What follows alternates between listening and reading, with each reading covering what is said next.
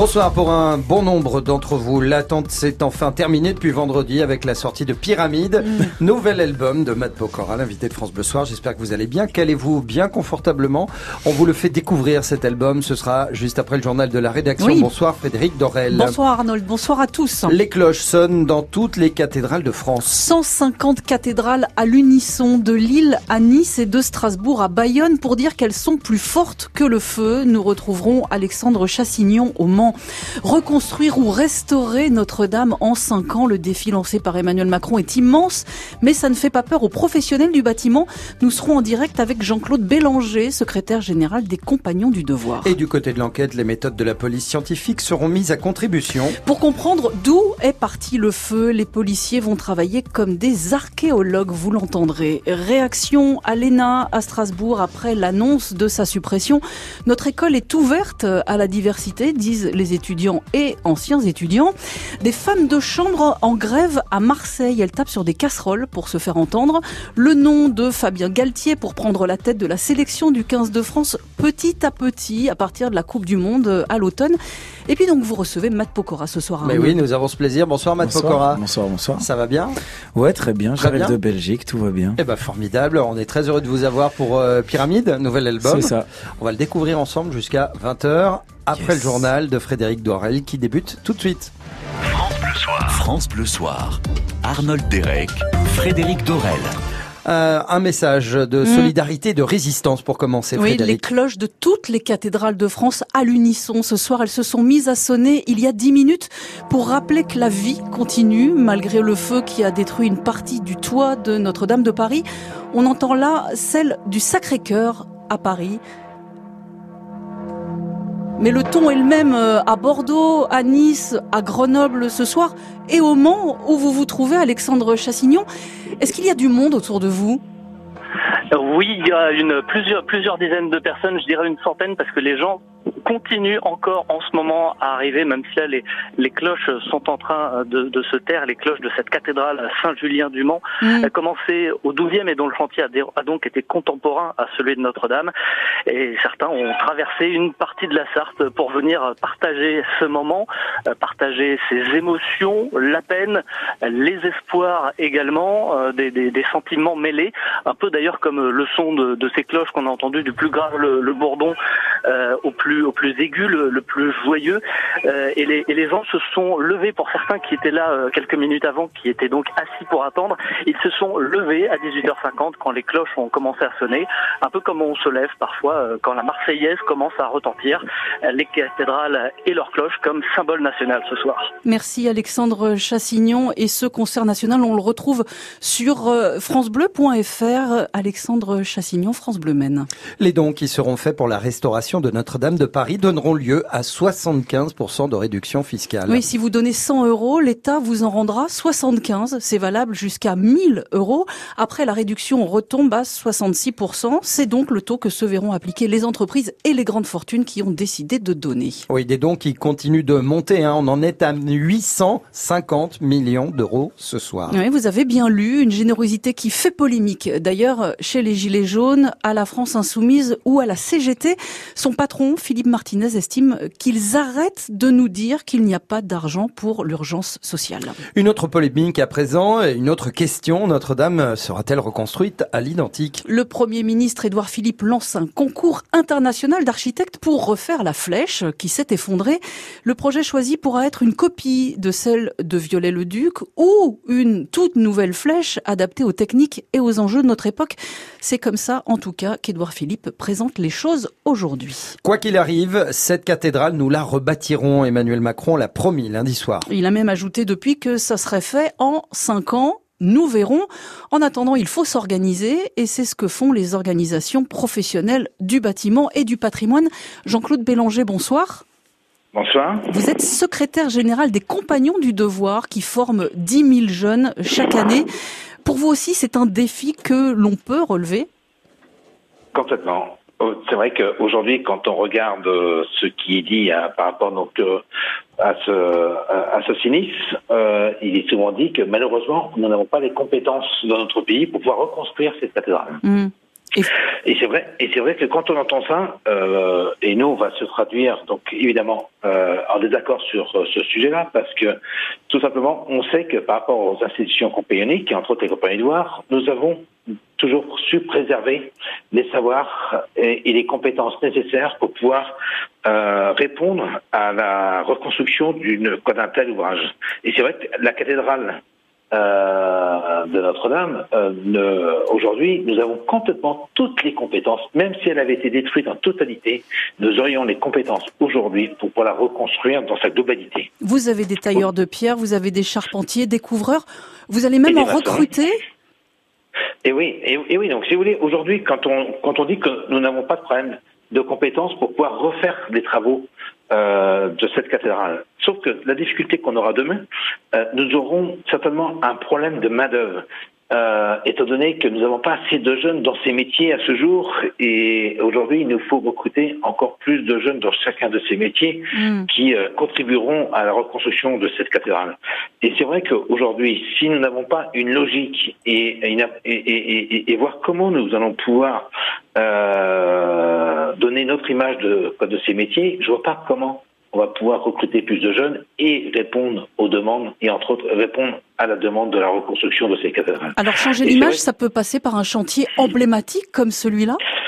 Oui, c'est vrai. Alors pour moi, pour changer l'image, il peut y avoir deux choses. Je pense qu'il y a toute une, toute une démarche culturelle que chaque citoyen doit intégrer euh, de manière que quand, euh, en tant que parent, vous avez votre fille ou votre garçon qui souhaite s'orienter vers un métier, même si euh, l'enfant va bien à l'école, qu'on puisse laisser lui laisser le choix euh, de le choix de son métier. Et c'est vrai qu'aujourd'hui, on voit trop euh, d'orientation par défaut par des jeunes qui malheureusement ont quelques difficultés à l'école et on leur dit assez facilement tu pourras aller vers l'apprentissage d'un métier qui te correspondra mieux par rapport aux difficultés que tu as aujourd'hui. Il faut savoir qu'aujourd'hui on a un grand nombre de jeunes à partir de 20 ans, 21 ans qui s'orientent vers des métiers et qui n'ont pas osé le faire à 16 ans parce que leur entourage ne leur permettait pas de prendre ces décisions, sachant que s'ils prenaient la décision euh, d'aller euh, et de s'orienter vers un métier, ils auraient été certainement euh, moins considérés mm.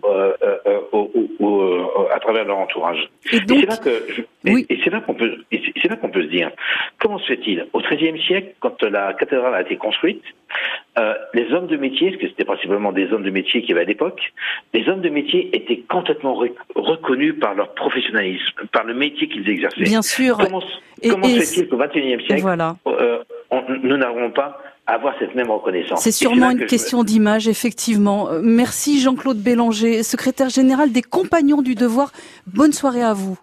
Merci, au revoir. Au revoir. Du côté de l'enquête, à présent, la police scientifique sera largement mise à contribution. Une fois que la structure sera stabilisée, les enquêteurs filmeront, prendront des photos dans le but de retrouver les chemins pris par les fumées. Et ce sera pareil pour les gravats et les cendres. Ils vont fonctionner comme des archéologues. Benjamin Guérard euh, du syndicat des personnels de police scientifique. L'enquête incendie, elle procède par, euh, à partir de l'état final du, feu pour essayer de retrouver le point de départ. Donc en gros, on va faire une chronologie inversée en regardant l'évolution des flammes, des fumées, des points chauds. On va prendre à rebours le déroulement de l'incendie euh, depuis l'état euh, qu'on a en fin de sinistre jusqu'à retrouver le ou les endroits d'où est parti le feu. On peut quand même s'appuyer sur les traces laissées par le feu puisque en plus, au cours du sinistre, vous avez vu, il y a des effondrements successifs. Donc le sol va être recouvert par euh, des gravats ou, des cendres. Et ça, ça va préserver une partie des traces qui ont été déposées. Donc en fait, vous allez gratter au fur et à mesure les différentes euh, couches du bâtiment pour euh, repérer la progression de l'incendie. Et puis, si vous avez des souvenirs de Notre-Dame de Paris, des photos, des anecdotes, euh, des dessins, des poèmes, envoyez-les sur notre site internet francebleu.fr. Dans l'immédiat, il est 19h09. Pour la suite du journal de Frédéric Dorel, nous parlerons des femmes de chambre. Elles manifestent à Marseille en tapant sur des casseroles depuis une semaine. Nous irons voir ce qu'il se passe sur place. Fabien Galtier a annoncé pour s'installer progressivement à la sélection du 15 de France. Jérôme Val nous en dira plus. Mais d'abord, Frédéric, eh bien, ça fait partie des annonces qui ont fuité dans la presse, mais que l'Elysée n'a pas démenti. L'ENA va être supprimée. À Strasbourg, où elle est désormais installée, les étudiants sont en plein désarroi. D'après eux, l'école n'est pas cet outil de reproduction des élites que les Gilets jaunes montrent du doigt. Daniel Keller préside l'association des anciens élèves. On peut toujours faire mieux, mais l'ENA a pris à bras le corps la question de la diversité, avec d'abord les classes préparatoires intégrées, il y en a maintenant deux, qui permettent à des jeunes issus de ces banlieues que la République a abandonnées depuis 40 ans de découvrir que les concours de la fonction publique ne leur sont pas fermés, et ces classes préparatoires intégrées ont un, un très bon taux de réussite. Bon, on peut toujours faire mieux. On peut élargir la base sociologique de l'ENA. Mais l'ENA est une vraie école méritocratique. Il n'y a pas plus de deux à trois élèves, eux-mêmes fils ou filles d'anciens élèves de l'ENA par promotion. Dans la promotion qui vient de réussir le concours, il y a entre 25 et 30% de personnes qui ont été, dans leur parcours universitaire, boursiers de la République. Donc l'ENA n'est pas euh, l'école de la reproduction sociale que l'on caricature. Franchement, le concours de l'ENA présente des vertus méritocratiques que les systèmes de cooptation qui ont précédé euh, précisément euh, ne remplissaient pas le président des anciens élèves de l'ENA, Daniel Keller. Ces annonces-là, en revanche, étaient vérifiées, mais elles sont reportées. Le permis vélo à l'école ne peut pas être mis en place tout de suite en raison de l'actualité, dit le ministère des Sports. Quant aux petits déjeuners gratuits dans les écoles, ils n'entreront en vigueur qu'à la rentrée. Pas possible de les organiser ce matin, effectivement, dans des écoles fermées. Ce conflit social qui fait du bruit à Marseille maintenant. Les femmes de chambre d'un nouveau 4 étoiles sont en grève. Problème de conditions de travail et d'irrégularité sur la fiche de paye. Ils sont apparu lorsque leur hôtel, le NH Collection, est passé sous contrôle du géant du secteur, Elior. Pour se faire entendre donc, elle tape sur des casseroles, Olivier Martoc. Pour les riverains de l'hôtel depuis 7 jours, ça tape sur les nerfs d'avoir sans arrêt ce brouhaha continu pendant des heures et des heures. Le concert de casseroles débute chaque matin vers 8 heures. Elles sont une dizaine à vouloir se faire entendre par leur nouvel employeur. Des horaires de malade, les heures supplémentaires on les paye pas. Et en plus, ils nous marquent des absents sur les fiches de paie. Et quand on leur dit que c'est pas vrai, ils nous disent non, que c'est nous qui montons. Alors que les plannings sont là pour le prouver, quoi. On arrive à 108 heures, ils nous payent 800 euros. Et nous, on réclame nos droits, c'est tout. Dans la lutte, elles sont appuyées par Jean-Luc Mélenchon, le député de la circonscription, et le syndicat CNT, dont Lara Schaffer est la juriste. Non seulement on réclame des rappels de salaire sur les, choses qui sont dues, et on demande aussi une augmentation de qualification parce que là elles sont au niveau euh, le plus bas. Or c'est un travail qui est quand même technique, hein. il y a des normes à respecter, c'est pas la même chose que de passer la serpillère euh, dans une cage d'escalier et de faire les chambres dans un hôtel 4 euh, ou 5 étoiles. Du côté d'Elior, on affirme avoir réglé les retards de paiement, mais on ne veut pas discuter avec un syndicat qui n'est pas représentatif dans l'entreprise même s'il l'était dans la société de nettoyage rachetée il y a trois mois. Dialogue de sourds donc, le concert de casseroles n'est pas près de s'achever.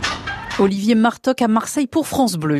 Attention, ce week-end sera le plus compliqué des vacances sur les routes. Les prévisions sont orange au niveau national vendredi, rouge en Ile-de-France. La zone C commence ses vacances de printemps et tout le week-end de Pâques, la France sera donc en week-end jusqu'à lundi puisque c'est le week-end de Pâques. Et puis à Lille, les voitures les plus polluantes devront rester au garage demain. Nouvel épisode de pollution. Dès 6 heures du matin ne pourront rouler que les vignettes critères 0, 1, 2 ou 3. Un an des désormais avancé pour prendre peu à peu la suite de Jacques Brunel à la tête du 15 de France. C'est celui de Fabien Galtier, l'ancien capitaine des Bleus devrait signer dans les jours qui viennent. Il constitue son futur staff et sera donc aux côtés de l'actuel sélectionneur pour la Coupe du Monde à l'automne, Jérôme Val.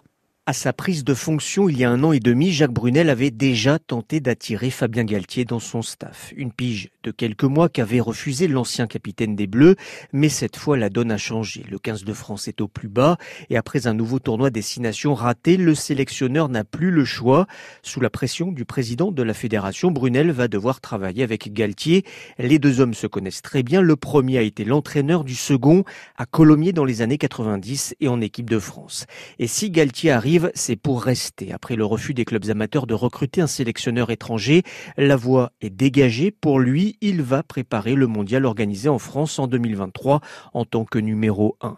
Et si tous les observateurs jugent Galtier comme l'un des meilleurs techniciens français, il n'a pas que des amis. Son ton cassant, son manque d'empathie, sa gestion humaine défaillante, autant de défauts qui ne lui ont pas permis de rester longtemps entraîneur en club à Montpellier et à Toulon. Jérôme Val pour France Bleu. Et on poursuit avec le sport et le foot. Le PSG sera-t-il euh, champion de France ce soir? La question se pose après deux tentatives ratées. Et on dit jamais 203. Hein Alors l'adversaire nantais parviendra-t-il à tenir Paris en échec? On le verra au terme de ce match qui vient de débuter à la Beaujoire. Pour l'instant, les deux équipes sont à égalité 0 à 0. Enfin, un album de musique sacrée sortira à la fin du mois pour participer à la reconstruction de Notre-Dame. Le 26 avril, soit dans 9 jours, c'est très rapide. Hein. Il faut dire que les œuvres sont déjà déjà enregistrés. Il s'agit de grands airs qui ont été joués dans la cathédrale, comme cette toccata de Jean-Sébastien Bach.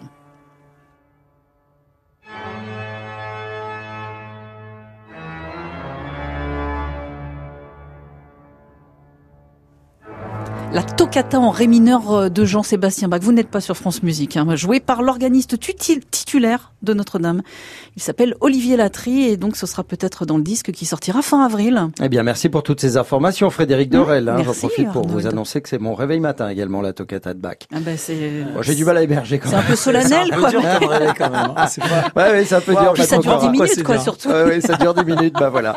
Toujours à la bourre. Hein. Merci euh, beaucoup et bienvenue euh, à nouveau à Matt Pokora. Il est notre invité pour la découverte de pyramides. On se fait un point juste après la météo.